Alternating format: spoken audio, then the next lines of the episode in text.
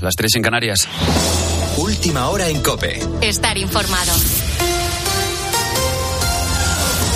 Es momento de actualizar la información y lo hacemos mirando a Grecia, donde esta noche han chocado frontalmente dos trenes, uno de mercancías y otro de pasajeros.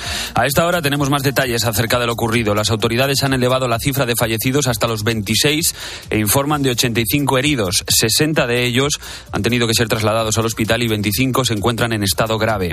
El accidente ha tenido lugar en la localidad de Tempe. En el tren de pasajeros viajaban 350 viajeros y 20 empleados. Estaba realizando la ruta Tesalónica-Larisa y partió a eso de las siete y media de la tarde. Las primeras investigaciones apuntan a un error humano, con los dos trenes circulando en la misma vía. En cualquier caso, los equipos de rescate siguen continuando sus trabajos para liberar pasajeros y se teme que en las próximas horas aumente el número de víctimas. Con la fuerza de ABC. Cope, estar informado. En España, hoy concluye el juicio contra la presidenta suspendida del Parlamento, Laura Borràs, que está siendo investigada por supuestamente adjudicar contratos a dedo. Por lo tanto, hoy se van a conocer las conclusiones de la Fiscalía después de que el beneficiario de esos supuestos contratos pactara un pacto con el, hiciera un pacto con el Ministerio Público para incriminar a Borràs. Sin dejar Cataluña, este martes la portavoz de la Generalitat, Patricia Playa, ha pedido perdón a la familia de las gemelas fallecidas en Sallent, que saltaron al vacío desde un tercer piso. Playa reconoce que algo falló en el sistema de detección de acoso. Quisiera expresar disculpas en nombre de todo el gobierno porque un suicidio o una tentativa de suicidio de una persona menor de edad es un fracaso. En nombre de todo el gobierno pido disculpas porque es obvio que algo ha fallado si estamos hoy en este punto. Cambiamos de tercio y te cuento que los sindicatos AMITS y AFEM de atención hospitalaria en Madrid empiezan hoy una huelga que durará dos días miércoles y jueves. Esta se une, se une a la que también mantiene el sindicato AMITS desde hace meses en la atención primaria. Ayer el consejero de Sanidad madrileño se reunió con los implicados para escuchar sus reivindicaciones. Por otro lado, hoy también continúa la huelga indefinida de los inspectores de trabajo, la de los transportistas canarios y la de los letrados de la Administración de Justicia. Además, nos tendrán en esta puerta una y otra vez hasta que seamos escuchados. Este martes, nueve asociaciones de la Guardia Civil y seis sindicatos de la Policía Nacional han protestado frente a las puertas de la Moncloa para reclamar condiciones salariales y de jubilación similares a las que disponen las policías autonómicas y locales. Alicia Sánchez es portavoz de la plataforma por una jubilación anticipada. El año pasado se desembolsó por parte del Gobierno 48,5 millones de euros para que la Policía Foral y los Mossos de Escuadra tuvieran una jubilación con todo su retribución incluso marchándose antes de los 65 años. Nosotros, si nos vamos antes de los 65 años, perderíamos hasta un 25% de nuestras retribuciones. Y en los deportes, esta noche se juega el primer partido de la ronda de semifinales de Copa del Rey. Rafa Molina. Osasuna recibe en el Sadar Athletic Club en la ida de semifinales del torneo del CAO. Los de Arrasate llegan con la moral por las nubes en Copa y enfrente tendrán a los Leones, con muchas dudas tras su derrota contra Girona y con varias bajas. El partido será a las 9. Ya sabes dónde vas a poder oírlo en el tiempo de juego de la cadena Cope. Un día en el que Pogba ha vuelto a los terrenos de juego con la Juve. El francés llevaba lesionado y sin jugar desde agosto reaparece para intentar colar a la vecchia señora en puestos de Champions y así evitar el colapso financiero. El que no ha podido recuperarse ha sido el tenista murciano Carlos Alcaraz, que tiene una distensión que le ha impedido saltar a la pista hoy en Acapulco. Se complica además su participación en Indian Wells, que empieza la próxima semana. También sigue lesionado Nadal. El mallorquín renuncia a los torneos de la gira americana y se centrará en volver en abril sobre su tierra fetiche, la tierra batida. En baloncesto te cuento que los Raptors han cortado a Juancho Hernán Gómez. Los de Toronto tenían que hacer hueco a Will Barton y han dado la carta de libertad al español. Ahora podría marcharse a otro equipo de la NBA e incluso volver a Europa. Tienes más información en cope.es y ahora empiezas a poner las calles con Carlos Moreno el Pulpo. Cope, estar informado.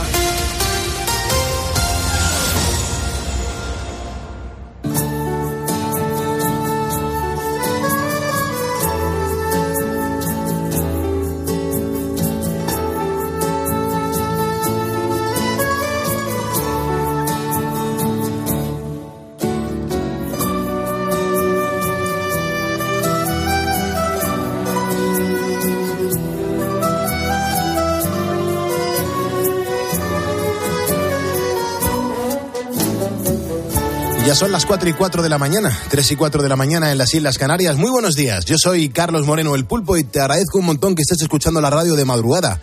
Hay mucha gente que no concilia el sueño y sabe que aquí en la cadena COPE van a estar muy bien atendidos desde que acaba el partidazo, la noche con Beatriz Pérez Otín, ahora en directo poniendo las calles hasta las 6 menos 10 de la mañana que le demos la del pulpo a Carlos Herrera y nosotros al menos haciéndole la cobra a la política y a esas noticias que nos dejan incluso mal cuerpo.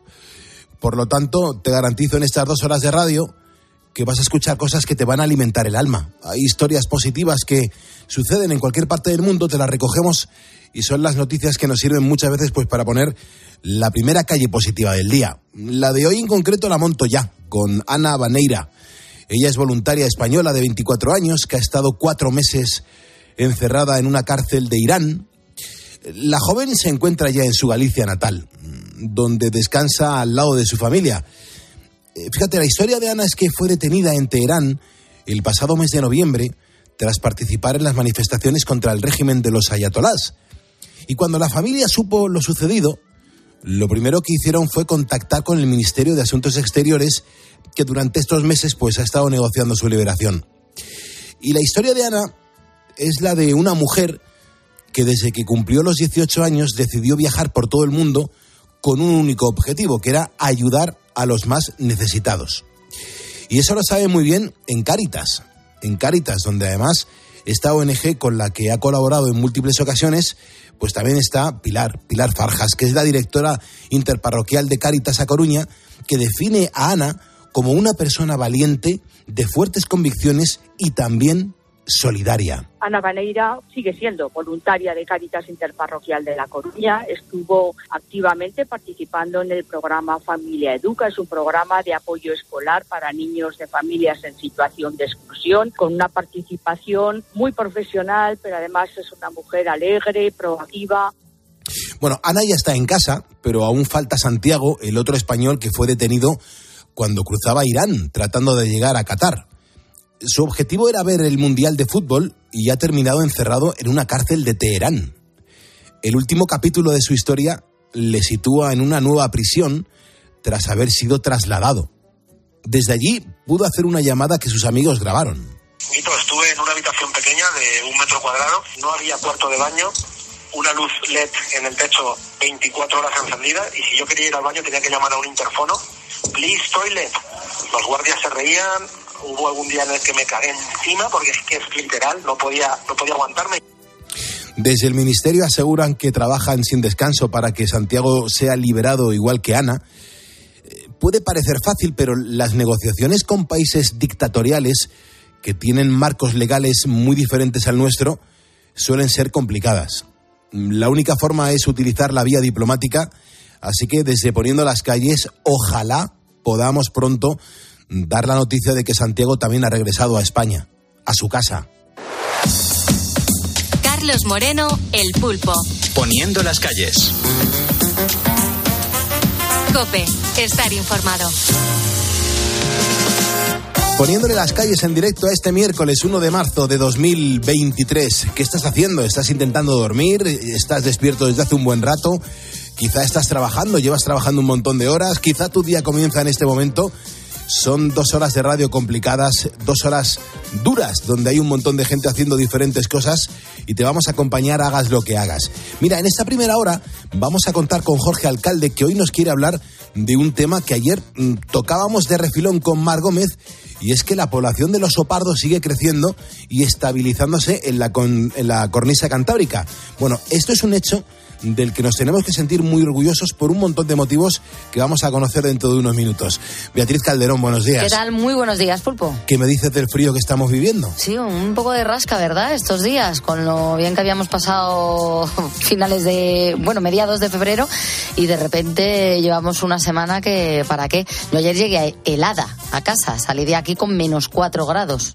Sí, las temperaturas ahora mismo son bajo cero en muchísimos puntos y, y la gente comenta eso, dice, es que vamos, he llegado a la universidad, me dice mi hija, papá, he llegado a la universidad con tres grados bajo cero ayer. Jolín, en Madrid. ¿Dónde estudia? ¿Ella estudia en, en, Ciudad Universitaria, va o no? Eh, no, en La Salle, en, ah. al lado de Aravaca. Al lado de Aravaca, claro, tú imagínate. Temperaturas muy bajas a esta hora y oye, que son horarios complicados donde hay un montón de ponedores que están aquí currando y muchos trabajando fuera de casa, que es alucinante, con lo cual hay que abrigarse, camiseta interior bajo el calzoncillo Todo, y sobre todo la garganta, ¿verdad? Que se coge frío enseguida. Hay que llevarlo todo, hay que ponerse la bufanda, el gorrete, todo lo que tengamos a mano para pasar estos días. Que en nada, en nada, estamos ya en marzo, ¿eh? Sí, sí, esto pasa, esto va a pasar volando ya, ¿eh? En nada estamos que nos huele el culo a playa. Correcto. No te digo más. Correcto, en, en nada esto está cambiando y para bien, para mejor tiempo, por lo menos, o por lo menos no tanto frío. Bueno, hasta las 5 de la mañana, ¿qué ofrecemos a los ponedores? Es miércoles y vamos a tener con nosotros a Guillermo Díaz, nuestro compañero, con esa sección de cantantes latinos que han triunfado por el mundo, que hoy nos va a acercar la historia de un grupo, Los Vacilos, eh, formado en el año 1997 en Miami. Está integrado por el colombiano Jorge Villamizar, el puertorriqueño José Javier Freire y el brasileño André López. Una demostración de fusión de estilos y de países, Sí, pero todos ellos con alma latina que fueron y que siguen siendo a día de hoy todo un éxito. Desde luego que sí, es que en aquella época yo me acuerdo que presentaron el Caraluna y la verdad que ese fue un temazo que aquí en España sorprendió muchísimo. Empezaba a venir mm, esa fusión de, de sonidos que nos cautivó y en cadena 100 eh, lo poníamos y funcionaba bastante bien. Así que será un acierto una vez más de- del gran Guillermo Díaz pues recordar o presentarnos a ciertos grupos que en Latinoamérica, que en Iberoamérica han triunfado y que también de refilón vinieron para acá y crearon números uno, con lo cual me gusta y mucho. En cuanto a las temperaturas que tenemos para el día de hoy, pues lo mejor es que Sergio Sánchez nos haga un repaso y un anticipo de cómo vienen las cosas. Sergio, buenos días. Buenos días, Pulpo. Pues se prevé que el frío se va a alejar ya supuestamente a partir del día de, del día hoy, que la borrasca Juliette, que es la que está sobrepasando la península, pues se desplace hasta el este, dejando atrás ya el país. Amanecemos este miércoles, eso sí, con nevadas en, en las zonas del noroeste peninsular y heladas en toda, en toda la península. Hay que tener especial cuidado con esto, con las heladas, porque no nos vamos a librar ni, ni los del norte, ni los del sur, ni los del centro, ni, ni nadie, pulpo. En el resto de España eh, lucirá el sol prácticamente todo el día, pero, pero eso sí, el día va a ser frío, eh, con viento del fino, de este que se te mete en los huesos. Sí. Eh, hoy, Pulpo, hacemos un parón en Baleares, que han sido quienes más han sufrido las consecuencias de la borrasca. Tal es así que la, presiden- la presidenta del gobierno balear ha solicitado a la UME para rescatar personas que se encuentran atrapadas en las montañas por el temporal. Y esto se debe a que hay carreteras incomunicadas llenas de nieve y de obstáculos. A primera hora de este miércoles, pues ya estará actuando la unidad militar de emergencias con quitanieves y motosierras. Así que que estén tranquilos los de Baleares, que los van a ayudar y que ya están de camino. Muy bien. Las temperaturas más bajas las tenemos en Soria y Cuenca con menos 6 grados, mientras que las máximas llegarán hasta los 16 en Sevilla y Huelva. Eh, ya solo me queda recordarte que tengas especial precaución si estás por las zonas nevadas y a disfrutar del miércoles, pulpo. Genial, muy buena crónica. La verdad, Sergio, que, que lo de Baleares ayer fue, fue potente, fue bastante potente y hay gente que lo estará pasando mal. Así que desde aquí, desde este programa, les mandamos un, un fuerte abrazo. Son y 12 las 4, las 3 y 12 en Canarias, poniéndole las calles a este miércoles 1 de marzo. Hay un montón de ponedores que ya están diplomados, consiguieron el diploma llamándonos en directo y contándonos ni más ni menos que cómo lo estaban haciendo. ¿Qué tal? Muy buenos días, Pulpo. Dile a los ponedores dónde te encuentras. Bueno, estoy en Mercamadrid, en el, en el llamado, bueno, estómago, estómago de la ciudad. Mercamadrid no deja de ser el centro neurálgico de donde llegan todas esas eh, mercancías, alimentos para que nosotros los podamos luego disfrutar en nuestras mesas. Hola, buenos días, Pulpo. ¿Y en qué curras tú? Cuentas ahora a los ponedores porque Pues- yo ya lo sé. Pues mira, sí, pues tengo un supermercado y nada, he ido al mercado de abastos a comprar fruta para reponer el supermercado, claro. Buenos días. Qué ilusión tu mensaje, qué ilusión que nos escuches desde tan lejos. No, la ilusión es la mía, como he dicho antes. Como he dicho antes, eh, es un trocito de España que entra todos los días en mi casa. Imagínate que tan lejos de la tierra, pues es bueno, es reconfortante para mí esto. Salgo con otros ánimos todos los días a trabajar. Qué bien, qué bien. Palencia, Jonathan, buenos días. Buenos días, Pulpo. ¿Cómo estás, hermano? Pues bien, aquí metido en el camión, dando viajes. ¿Qué vas haciendo mientras conduces? Pues escuchándote a ti. Escuchándote a ti como todas las mañanas, hasta las, hasta las seis y luego escuchando a Herrera también, que me gusta también escuchar. Poniendo las calles. Ponedores que marcaron el teléfono de este estudio es el 950-6006 y en directo nos contaron pues cómo le estaban poniendo las calles a la jornada. Es lo mismo que puedes estar haciendo desde ya. Sientas en directo el diploma, pues lógicamente llevará tu nombre. Si me estás escuchando es porque eres un ponedor y juntos vamos a por el miércoles.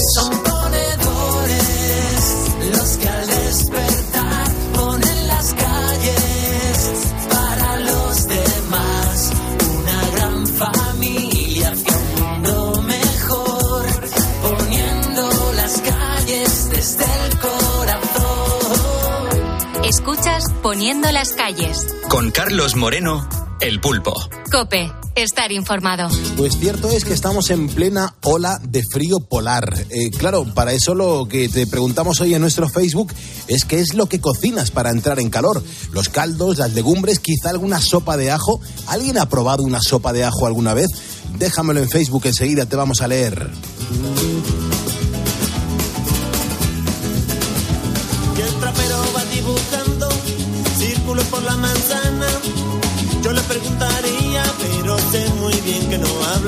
Las señoras me tratan amables, me van a llenar de cinta.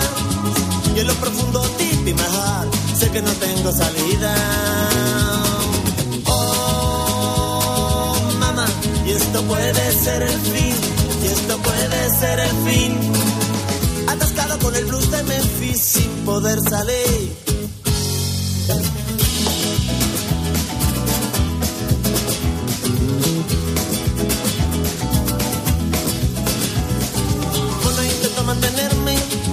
Lejos de los ferroviarios. No sabes, me dijo que se bebe en tu sangre como el vino a diario. Yo le dije que no lo sabía, pero después tirando del hilo, me acordé de aquel que una vez me dio un puñetazo todo el cigarrillo.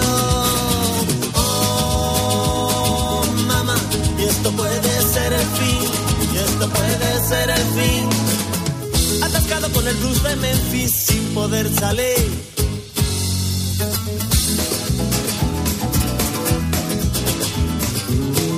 Es increíble la- el, el tema de las temperaturas bajas que en este momento, eh, desde que hemos arrancado el programa, nos estáis comentando que estáis teniendo los ponedores en cualquier rincón de España. Alberto, desde Olvés, en, en la provincia de, de Aragón, dice que están a 5 grados bajo cero. Dice, pero Pulpo, esto para los frutales que tenemos en esta zona es bueno para que retrase la floración bueno. y luego en abril tengamos menos riesgo de, de heladas. O sea que está bien que le venga bien pues esas temperaturas al campo, pero es que Peter Parla, nuestro rutero y amigo Peter Parla, nos manda foto de, mm, la temperatura que ahora mismo está registrando su furgoneta por la zona de Honrubia. Son 7 grados bajo cero en este momento. Claro, bueno, es lo normal también por la época en la que nos encontramos. Lo raro es lo que tenemos otros años. Que mi hijo, por ejemplo, es del 12 de marzo y nació con 28 grados. eh. Claro. Eso no es normal. No, no, no, lo normal es que todavía hasta el 21 al menos, que es invierno, se mantengan estas temperaturas bajitas. Pero claro, aunque sea normal, nos molesta, nos quejamos. ¿Y qué hacemos para combatirlo? Pues eso es lo que preguntamos hoy a los ponedores en Facebook. ¿Qué es lo que hacen? ¿Qué es lo que comen? ¿Qué cocinan? Y bueno, pues como te puedes imaginar, todo el mundo está tirando por, por los guisos, que, que es lo que apetece ahora. Eh, Meruku, por ejemplo, dice, pues yo una buena fabada, pulpo es lo que Mm. mejor me sienta. Eh, Chari Olea dice, yo sin embargo, unas coles, me gusta tomar la verdurita calentita, hecha, pero, pero tiro más por verdura. También Jucaro dice, las sopas de ajo, yo las desayunaba pulpo cuando sobraban. Dice, sí, sí, hace años. Eh, a las 7 de la mañana en la fría Salamanca, qué delicia el frío que está haciendo. Dice, y las tomaba sin huevo porque no me gusta el escalfado, se lo quitaba. Dice, ahora también tomo mucho para combatir el frío, pues cremas con picatostes, eh, caldos. Y dos o tres veces por semana siempre tenemos legumbres. Cuando llega el invierno, eh, dos o tres veces hay legumbre. Gloria Sánchez dice, yo cocido con pelotas y tuétano, es lo que mejor me sienta. Eh, José Piquero dice, garbanzos con, con hueso, nos cuenta. Eh, Ángel, aquí en Logroño y en La Rioja, con este frío, se cocinan los caparrones, que son alubias negras. dice, y además con todos sus sacramentos. Oreja, morcilla, chorizo todo acompañado de unas guindillas y de un buen vaso de vino tinto. Es un plato único, pero te quedas bien servido, sobre todo si repites. Tú imagínate repetir de esto, ¿eh? Los caparrones son una delicia, ¿eh? como estén bien hechos y tengan ese punto de que aprietas el caparrón, que es como una judía, contra, entre la lengua y el paladar, y ahí presionas y se hace cremita, te prometo que eso es una sensación en boca que alucinas. ¿eh? Eso es muy de la, de la zona de Logroño y, y es una auténtica delicia. ¿eh? Muy rico. Todo lo que es legumbre eh, está exquisito y más en esta época del año. Rosa Pasamontes, caldo bien calentito con fideos de sopa. Mm. Eh, Alonso Romero, comiendo al mediodía un buen plato de arroz con lentejas. Bien. Y un vaso de caldo, se Bien. aguanta prácticamente todo. Perfecto, eso es lo que te preguntamos hoy, esas cocidas, esas comidas que te hacen entrar en calor, esos guisos, y la verdad que es una pasada. Silvia López dice que le parece muy bien uh, un buen cocidazo y manda una foto de un cocido que tiene una pinta increíble. Y a me encanta que os cuidéis como os cuidáis y sobre todo que todos recurráis pues a un buen plato de comida, a un buen guiso para entrar en calor. Facebook.com barra poniendo las calles, esa es nuestra cuenta para interactuar. Mensaje que nos dejes, mensaje que aquí se queda. Hay un montón de interacción con la audiencia. Ahora mismo somos en esta red social 88.586 ponedores. Ayer acuérdate que te decía, ojalá llegamos, lleguemos al final de esta semana a los 88.500 seguidores. Bueno, pues ayer entrasteis en tromba aquí. Ya sabéis que ponedor que entre, ponedor que se le menciona para darle las gracias y la bienvenida. Somos en este momento esa cifra. A ver si a lo largo de la semana podríamos alcanzar los 88.600 ponedores. Para eso necesito 14 nuevos ponedores y son difíciles de conseguir. Pero bueno, si lo conseguimos, aquí lo iré viendo y te iré mencionando según vayas entrando en facebook.com barra poniendo las calles. Acaba de hacerlo Blas Sánchez y Tony Macía Morel. Bienvenidos y muchísimas gracias. Son las 4 y 20, 3 y 20 en Canarias y te lo decía un poco al principio, ¿no? Uno de los, de los animales más emblemáticos de nuestra fauna es el, el oso pardo. Claro, este gran carnívoro se encontraba en peligro de extinción y era una pena porque la, con, la, cornisa cantábrica es un reducto mundial de esta especie maravillosa. Sin embargo, hoy Jorge Alcalde viene a traernos buenas noticias. Al parecer, en los últimos años la población de osos está creciendo en España. Jorge, fríos y buenos días. Muy buenos días, Pulpo, ¿qué tal? Muy bien, muy bien, muy bien. Con, con bastante fresquito hoy hablando de guisos. Pero bueno, cuéntanos esto del oso. ¿Qué datos tienes? Pues son datos muy buenos, tú lo has dicho, son buenas noticias. Tampoco son para eh, de- decir que ya hemos salvado a la especie, porque realmente todavía tiene algún peligro que hay que atajar, pero sí es verdad que en las últimas décadas la población de este maravilloso animal, el oso pardo eh, de la península ibérica, está mejorando. Ahí pues cada vez más. Y de hecho, fíjate que a mediados de los años 70, 80 del siglo pasado, apenas quedaban a lo mejor entre 40 y 60 eh, individuos de esta especie, eh, quizá alguna familia repartida por la cornisa cantábrica, y hoy ya se contabilizan más de 357 individuos catalogados, de los cuales pues prácticamente el 60% son hembras en edad de reproducir, es decir, que la especie se está recuperando. Claro. El oso pardo, que estaba en gravísimo peligro de extinción hace apenas 40 años, hoy podemos decir que solo, entre comillas, solo, está en peligro, es decir, no está en grave peligro, pero tenemos que seguir cuidándolo. Va mejorando, pero hay que seguir cuidándolo. Jorge, ¿y, y cómo se ha descubierto eh, esta tendencia? Hay una investigación que han hecho científicos del Consejo Superior de Investigaciones Científicas y de la Estación Biológica de Doñana, que ha mirado todos los registros de la población de oso de las últimas décadas. ¿Qué son registros de población de oso? Pues no es fácil, la verdad que no es tan sencillo, porque es un animal salvaje, escondidizo y difícil de encontrar. Eh, mm, se puede tomar datos a través de avistamientos de las poblaciones de las, de las localidades donde frecuentan eh, estos animales, gente que ha visto y que de- declara haber visto un individuo o dos, los guardas forestales, los empleados y empleadas mm, de tratamiento biológico de los campos y de los bosques, pues también tienen sus registros de avistamientos. Se miran las huellas, las heces, los rastros de que un oso haya comido vegetales de un árbol o de otro. Con todos esos datos se realizan unos algoritmos matemáticos que permiten establecer la evolución de la especie y por lo tanto determinar si la especie va en crecimiento o está disminuyendo. Eh, Jorge, eh, no sé, ¿se se sabe un poco a qué se debe toda, toda esta mejora?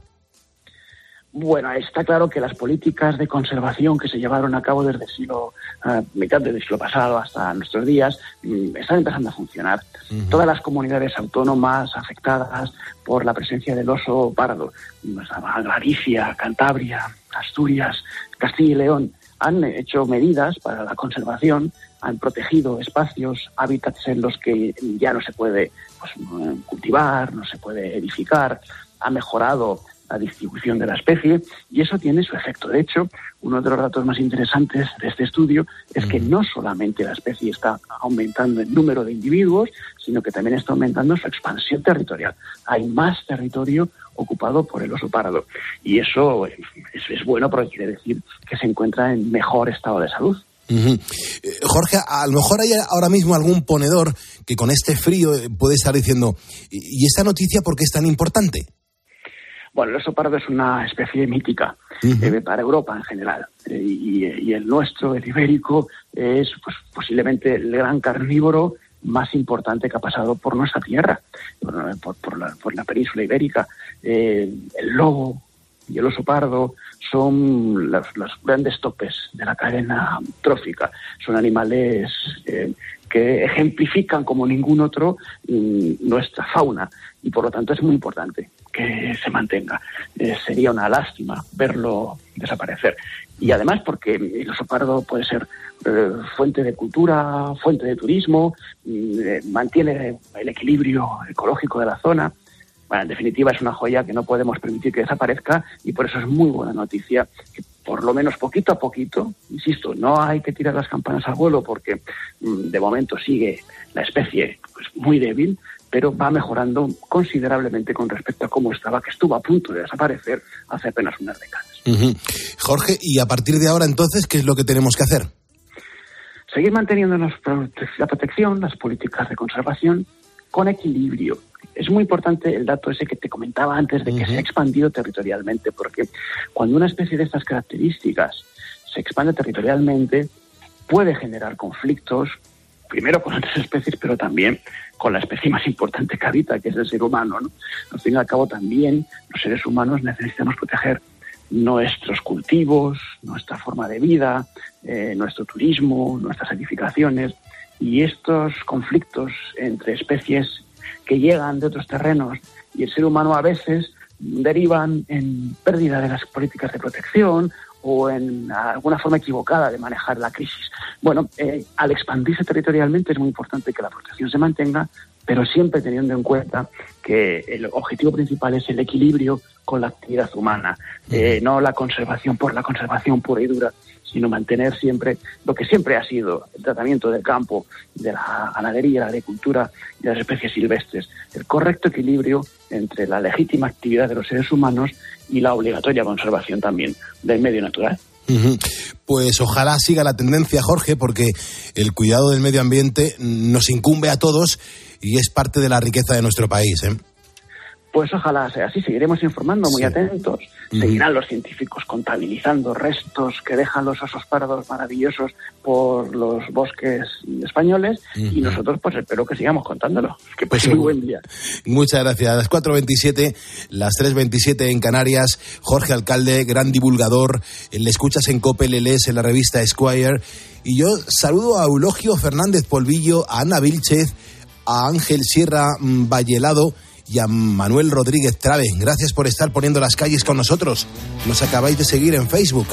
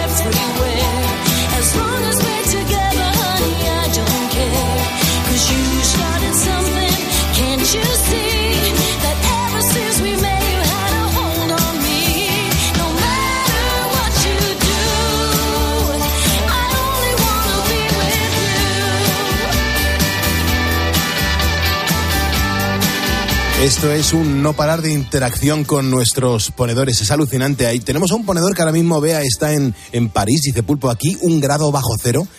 También eh, Alberto, mm, perdón, eh, eh, Julio Vera, Julio Vera Trompetazo.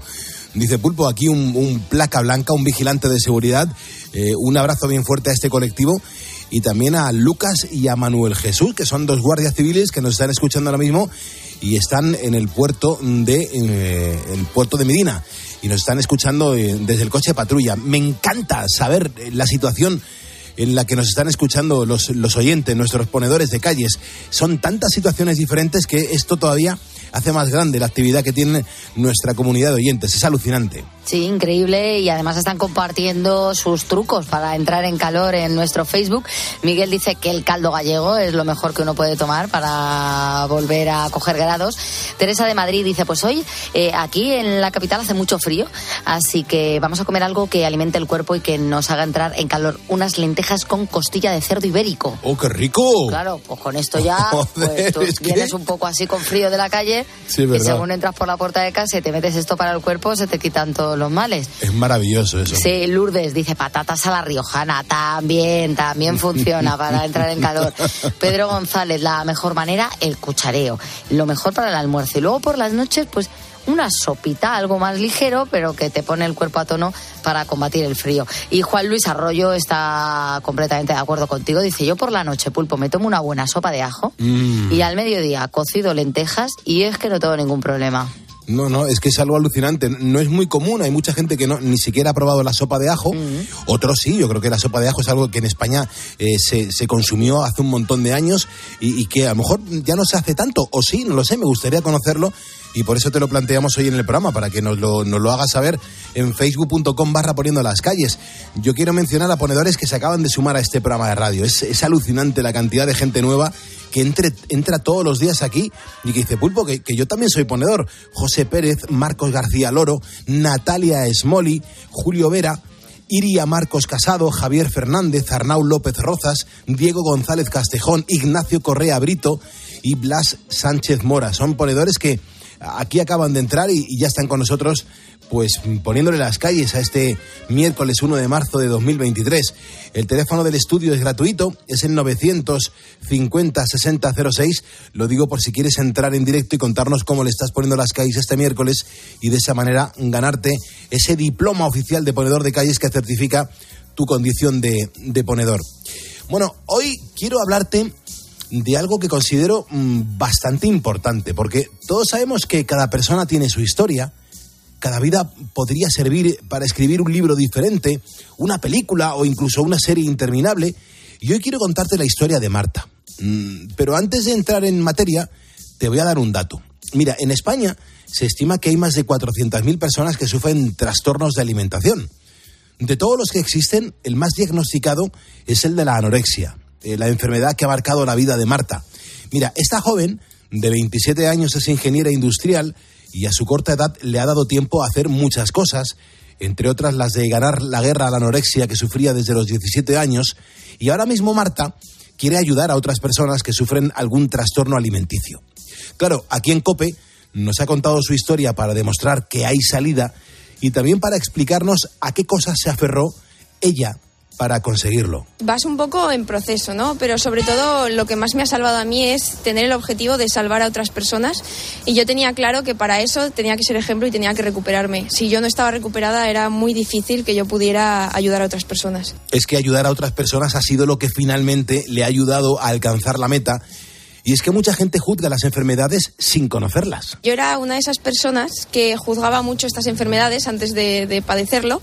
Entonces fue una cura de humildad y dije, no podemos juzgar lo que no conocemos, entonces voy a ayudar a, a- a todo el mundo a que entienda qué es esto de verdad y, y a esas personas que están pasando por ello a motivarles de que de verdad se puede salir. Qué bonito eso que nos acaba de decir Marta, ¿verdad? Una cura de humildad. Eh, y es que te aseguro que no se puede juzgar eh, un libro por la portada, como dice el refrán. Resulta que hay muchas enfermedades de este tipo que vienen dadas de la mano de cambios que sufrimos en nuestra vida y que nos dan bastante miedo. Marta nos ha contado en Cope cómo empezó todo. Eh, yo a los 17 años, bueno, en segundo eh, tuve una crisis porque me iba de Zaragoza, dejaba mi grupo de amigas de toda la vida y, mm, tenía miedo, ¿no? De enfrentarme a un nuevo mundo. Entonces empecé a derivar ese miedo en voy a estar delgada para que la gente me acepte y poder hacer amigos. Entonces ahí empezó mi obsesión. Claro, y debido a ese miedo al cambio, comenzaron los problemas de salud mental de esta joven de Zaragoza. De hecho, pas- pasó de pesar 65 kilos a 42.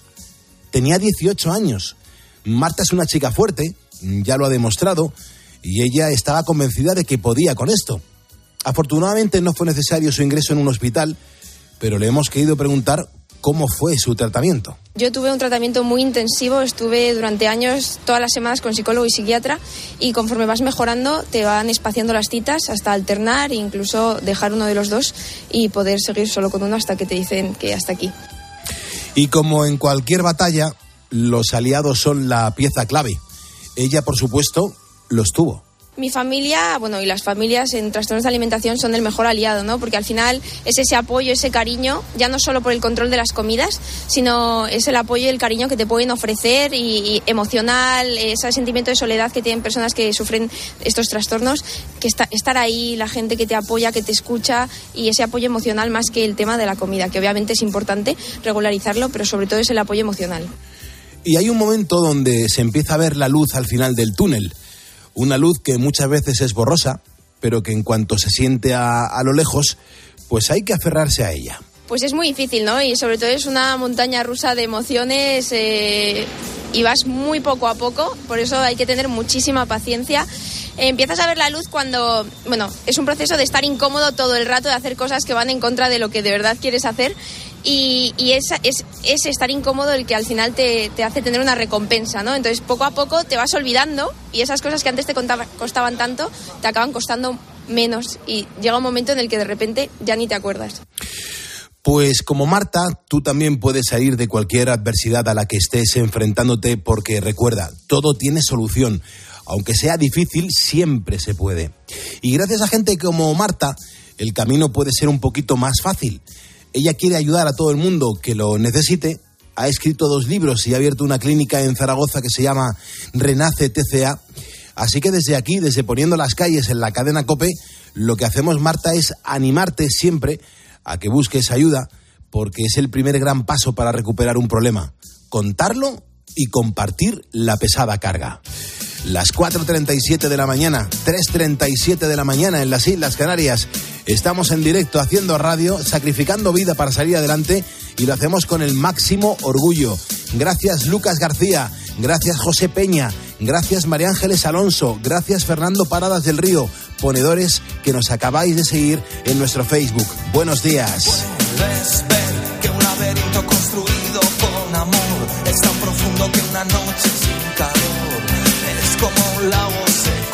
Seco, lago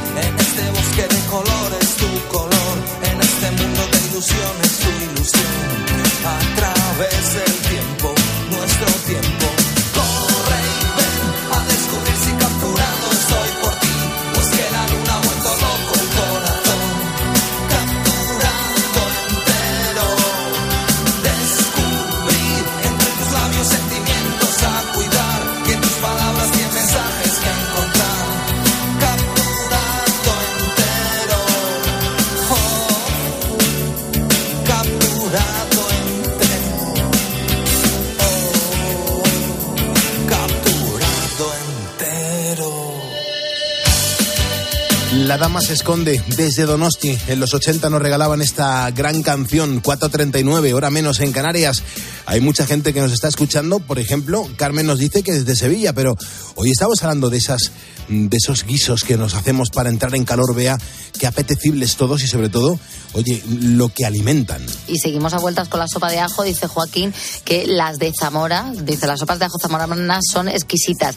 También me gusta mucho un buen cocido madrileño o una fabada asturiana. Oscar nos recomienda la gachada manchega, dice, eso para, para el frío es lo mejor. José Antonio, las sopas de pan.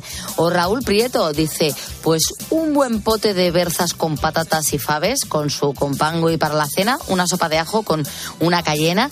Y vaya que si entras en calor, te acuestas tan ricamente, claro. Desde luego, sobre todo con la cayena, que te deja un, un picor interno bastante rico, ¿eh? Sí, la verdad es que arde, arde Sí, sí. desde Arde dentro, París. desde dentro. de verdad. Y Pepe Doce, y Francisco Aparicio Tejero, y Marta Dodero, y Josete Martín, osteópata, y Godo García Torralba están con nosotros poniendo las calles en este día tan especial. Día tan especial por, por el frío. Mm, Seguimos mandando abrazos y saludos a la gente de Baleares, que ayer lo pasaron ciertamente mal con esa bajada de temperaturas, pero ahora a las 4.40 de la mañana abrimos el teléfono de este estudio. Es gratuito, es el 950 6006 y ahí está Diego. Diego, buenos días. Buenos días, Pulpo, ¿qué tal? Que te jubilas dentro de nada. Bueno, paso a la reserva, pero mi intención es seguir activo ¿eh? en alguna sede judicial. No quiero irme todavía, todavía aguanta el cuerpo. Qué grande. Ayer nos escribiste por Facebook, leí, leí tu mensaje y digo, me encantaría hablar con este hombre y aquí estás, Diego. Aquí estoy, aquí estoy. Me en- encantado de hablar contigo porque te escucho tantas veces a ti y a tu equipo que, que la verdad al final nos hacemos como unos lazos de, ahí, de amistad que todas todas las noches que trabajamos, incluso la que no trabajo, que tengo insomnio ya de tanto turno, tengo insomnio. O sea, que muchas veces estoy escuchando desde casa. Pero sí que es verdad, sí que es verdad que me consta que a muchos compañeros míos os escuchan todas las noches. Qué barbaridad, que es una gozada y nosotros nos encanta saber ese tipo de cosas, ¿no? Que nos escucha la Guardia Civil. Ahora mismo estás uniformado, Diego. No, ahora estoy en casa, estoy en casa. ¿Y por qué no estás durmiendo? Porque ya te digo, después de estar 37 años haciendo turno, ya tengo un insomnio increíble. Hay días que duermo bien, hay días que duermo fatal. Y aquí estoy, sentado en el salón, mi señora está durmiendo arriba y aquí en el salón, hablando con vosotros. Qué barbaridad. Y escúchame, sitúate en qué, en qué punto de, de España estás. Estoy en el Puerto Santa María. Ujú. ¿Cómo está siendo el frío ahora mismo por allí? Aquí, como tú sabes, con el buen tiempo que tenemos siempre, con un poquito de frío que haga, nos morimos. aquí nos morimos. a- a la mínima, en, la calle, ¿no? en la calle me imagino que habrá ahora 4 o 5 grados, no hay más. Ujú, Qué barbaridad. Y, y me decías 37 años en la, en la Guardia Civil, ¿no? Sí, he hecho de todo, pulpo de todo. Aquí la Guardia Civil, sí. Mm. La verdad que me es una pena, no me quiero ir, pero la vida pasa, pasa los años y bueno, llega una etapa en la vida en que hay que ya pues irse y dejar paso a los nuevos. Eso te iba a decir. ¿Y cómo está la gente nueva? ¿La gente se sigue enrolando en la Guardia Civil? Sí, sí, entra mucha gente, mucha gente quiere entrar y tiene mucha ilusión. Sí que es verdad que la Guardia Civil ha cambiado, mucho, ha progresado mucho. Ahora yo les digo a ellos que entran en una época dulce eh, en la Guardia Civil porque está todo muy regulado, los horarios, el sueldo. Y antiguamente no era así, pero sí que es verdad que la calle está mucho más peligrosa que antes. Eso es verdad.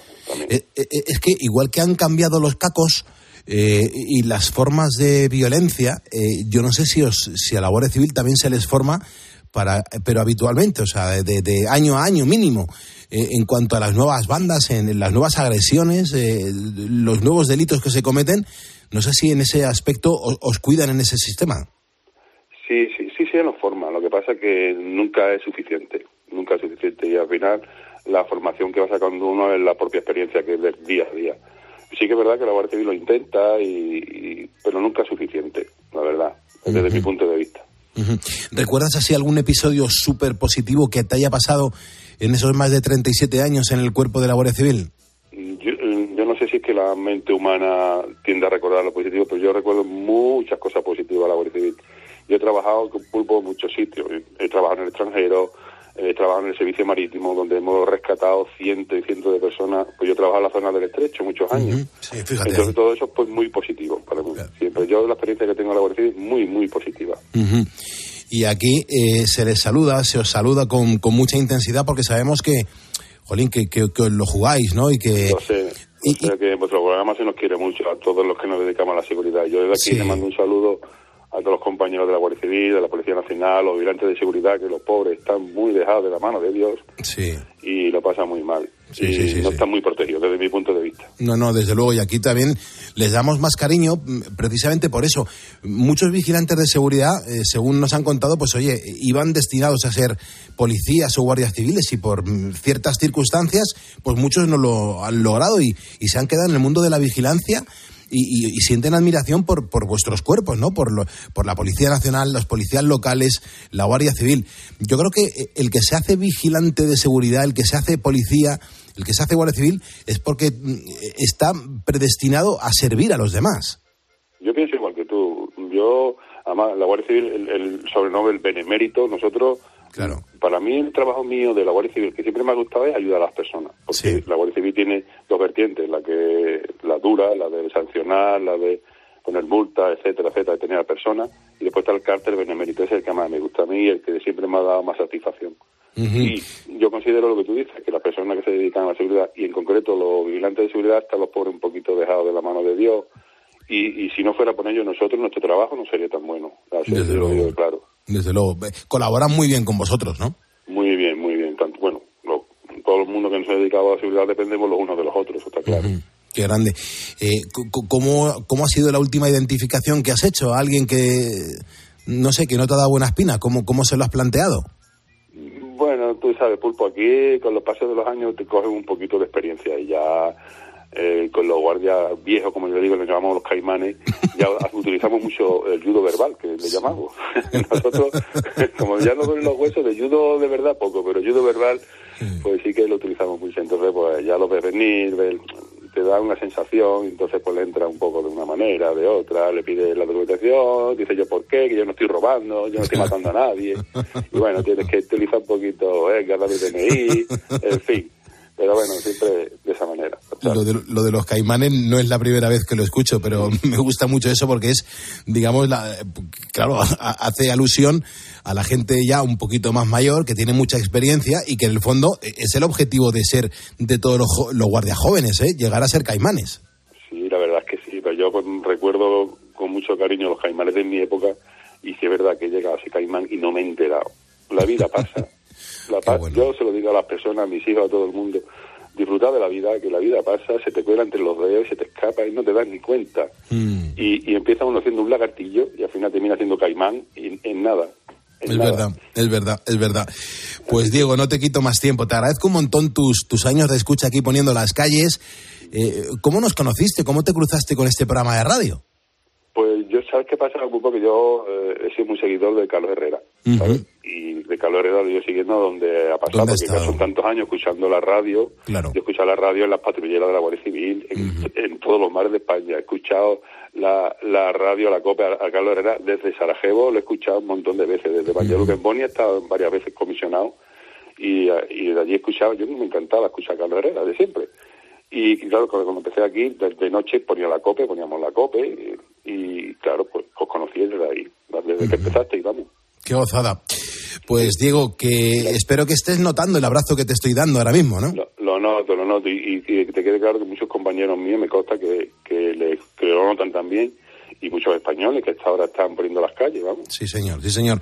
Pues nada, nos ponemos a elaborar el, el diploma que lleva tu nombre, con orgullo nuestra bandera de España, que nos une, nos protege y, y nos defiende a todos y, y que a partir de ahora pues eres un ponedor de calles certificados y yo, en nombre de todo el equipo que tengo el honor de dirigir, te damos las gracias por tantos años de servicio.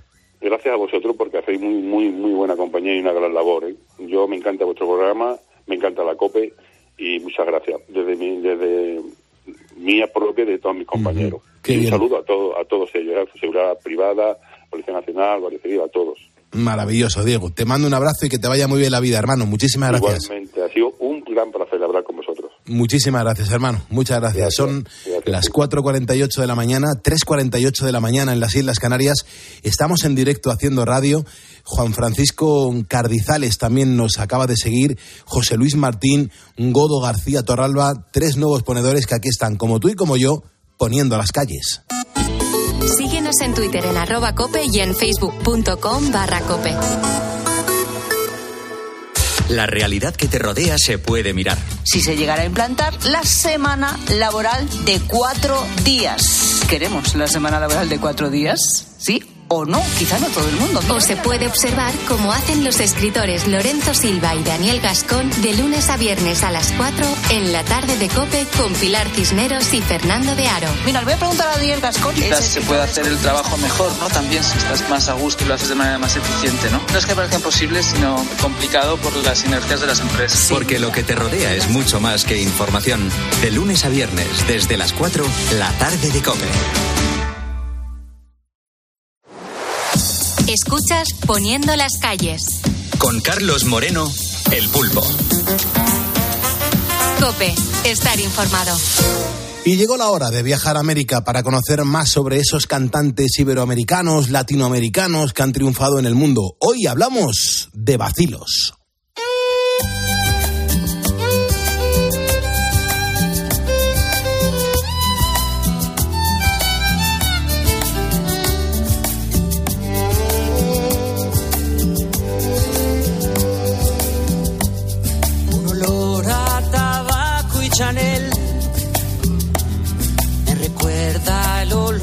De su piel.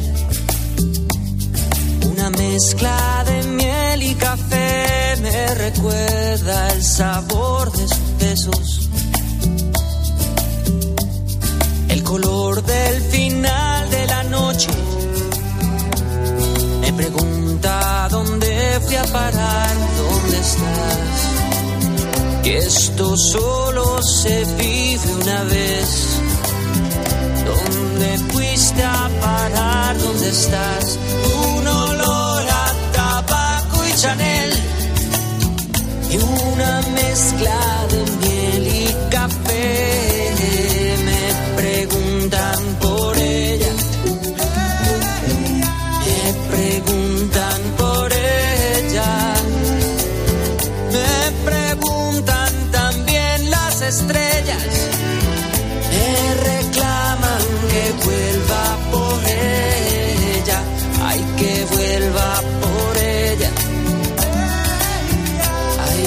vuelva por ella.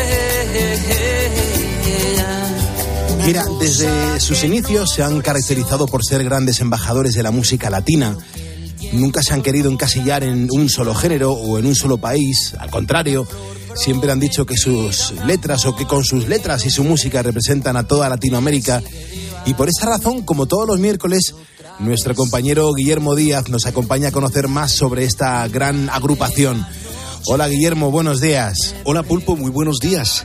Cuando hablamos de Basilos, estamos hablando de una agrupación conformada en sus inicios por el colombiano Jorge Villamizar, el puertorriqueño JJ Freire y el brasileño André López. Este grupo de amigos decidió formar esta banda en 1997 después de haberse conocido en la Universidad de Miami, en la Florida, en los Estados Unidos. Juntos solían tocar en bares de la ciudad mezclando géneros como el rock, el pop, el folk, pero siempre llevando un evidente sello latino. Al poco tiempo de empezar, el grupo, bajo el nombre Basilos Búlgaros, su vocalista Jorge Villamizar tuvo que regresar a Colombia debido a que su visa para permanecer en los Estados Unidos había expirado.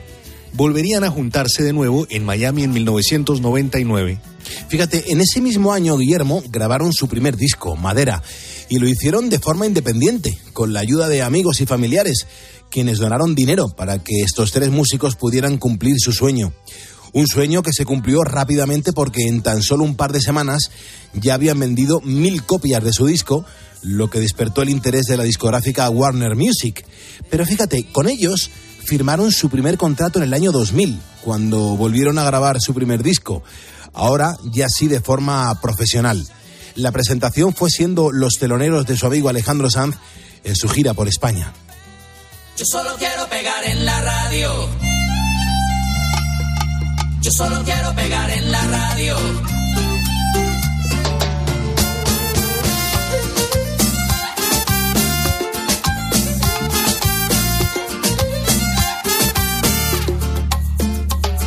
Estoy ya cansado de estar endeudado, de verte sufriendo por cada centavo. Dejémoslo todo y vámonos para Miami.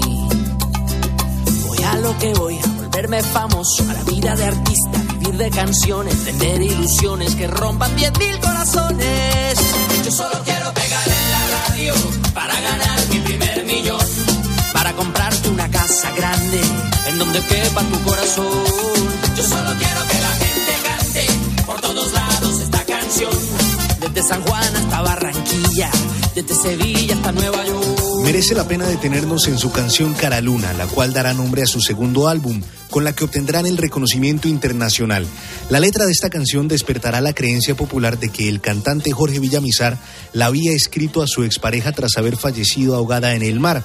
Y es que si escuchas las frases mientras sigo escuchando tu voz entre las olas, entre la espuma, o mientras tenga que cambiar la radio de estación porque cada canción hable de ti, sin duda te sumerges en la tristeza de lo que debió sentir la persona que escribió esas letras. Creció tanto el mito que durante años la gente afirmaba que la historia era real e incluso añadían drama a la leyenda diciendo que se trataba de un hecho ocurrido en su luna de miel, pero nada más lejano a la realidad. Mira, en esta canción Jorge Villamizar se inspiró en las relaciones amorosas que tuvo durante su juventud. En ella trata de plasmar los sentimientos que en algún momento tuvo por su primera novia o incluso por la mujer que después sería su esposa. Él mismo ha confesado que la letra de un recopilatorio de esas cartas y letras que componía eh, en aquel entonces, pues eran así. En definitiva, estamos ante un poema en el que se explica lo duro que es para una persona sacarse a un amor de la cabeza. Este será el sello de este álbum, donde todas las canciones tendrán un toque personal, contando las vivencias de los integrantes de toda la agrupación. Este fue su número uno, el Caraluna. Esta canción la has escuchado aquí en Poniendo las Calles en más de una ocasión. ¿Quién dice que no duelen las huellas en la arena? Tu huella el mar se la llevó, pero la luna sigue ahí. Esa luna es mi condena. Despacio en la mañana, gritos por la noche. Las voces vivas del recuerdo se disfrazan de intuición y en una voz tu voz se esconde. Y en una voz tu voz se esconde.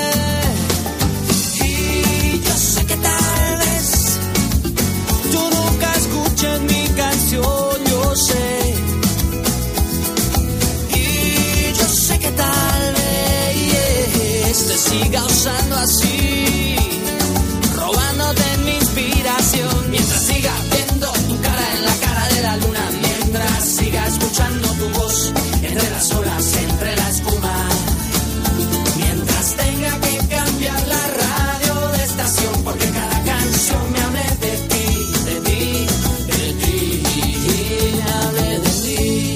Mira, después de grabar su disco Contigo se va en el año 2006, la formación decidió separarse. La gira de este disco fue la de despedida y su último concierto fue en el Festival de la Canción de Viña del Mar en Chile, donde por cierto recibieron la antorcha de oro y la de plata. En ese momento Jorge Villamizar continuó su carrera en solitario, pero en 2017 decidieron volver. Tras 11 años separados, los fans no olvidaron ninguna de sus canciones y acogieron de buena gana su regreso y sus nuevos discos. Uno de ellos, Donde nos quedamos, y Cupido en compañía. Aquí llegamos al punto en el que puedo hablarte de los seis Grammys que tiene Basilos, o de sus giras por América y Europa, o incluso las canciones con las que estuvieron primeros en los rankings musicales.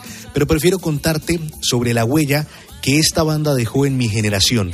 En Colombia, con mis amigos, cuando éramos niños, cantábamos las canciones de Basilos y aun cuando grandes, seguimos todavía emocionándonos con ellas. Creo que esa es la huella más importante que un artista o grupo musical puede dejarle a sus seguidores.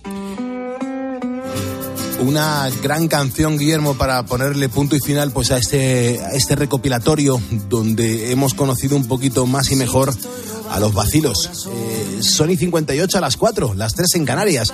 En directo estamos aquí, en Cope. no es para encerrarlo en ninguna jaula aburrida. Si te estoy robando el corazón, no es para luego perderme y salir corriendo cuando estés seguro de que ya sea mío. Y si me voy a perder,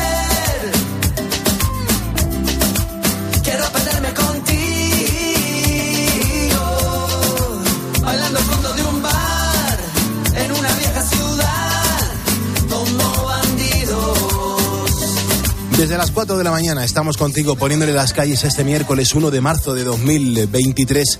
Que sepas que en la próxima hora vamos a hablarte en el Pasan Cositas sobre una fuga que parece sacada del guion de una película. ¿Cuántas veces hemos visto a alguien descolgarse de una ventana atado a una sábana en la cama? Bueno, pues no te vayas muy lejos porque ahora Beatriz Calderón te va a contar algo que te va a dejar helado. Antes Gonzalo Zavalla tiene que actualizarnos la información de las cosas que nos interesan y yo sigo asomado aquí a nuestro facebook.com barra poniendo las calles donde veo que Juan Francisco Cardizales, un taxista en Badajoz, nos acaba de seguir y Juan Francisco Hernández, un vigilante de seguridad. Gracias por estar con nosotros.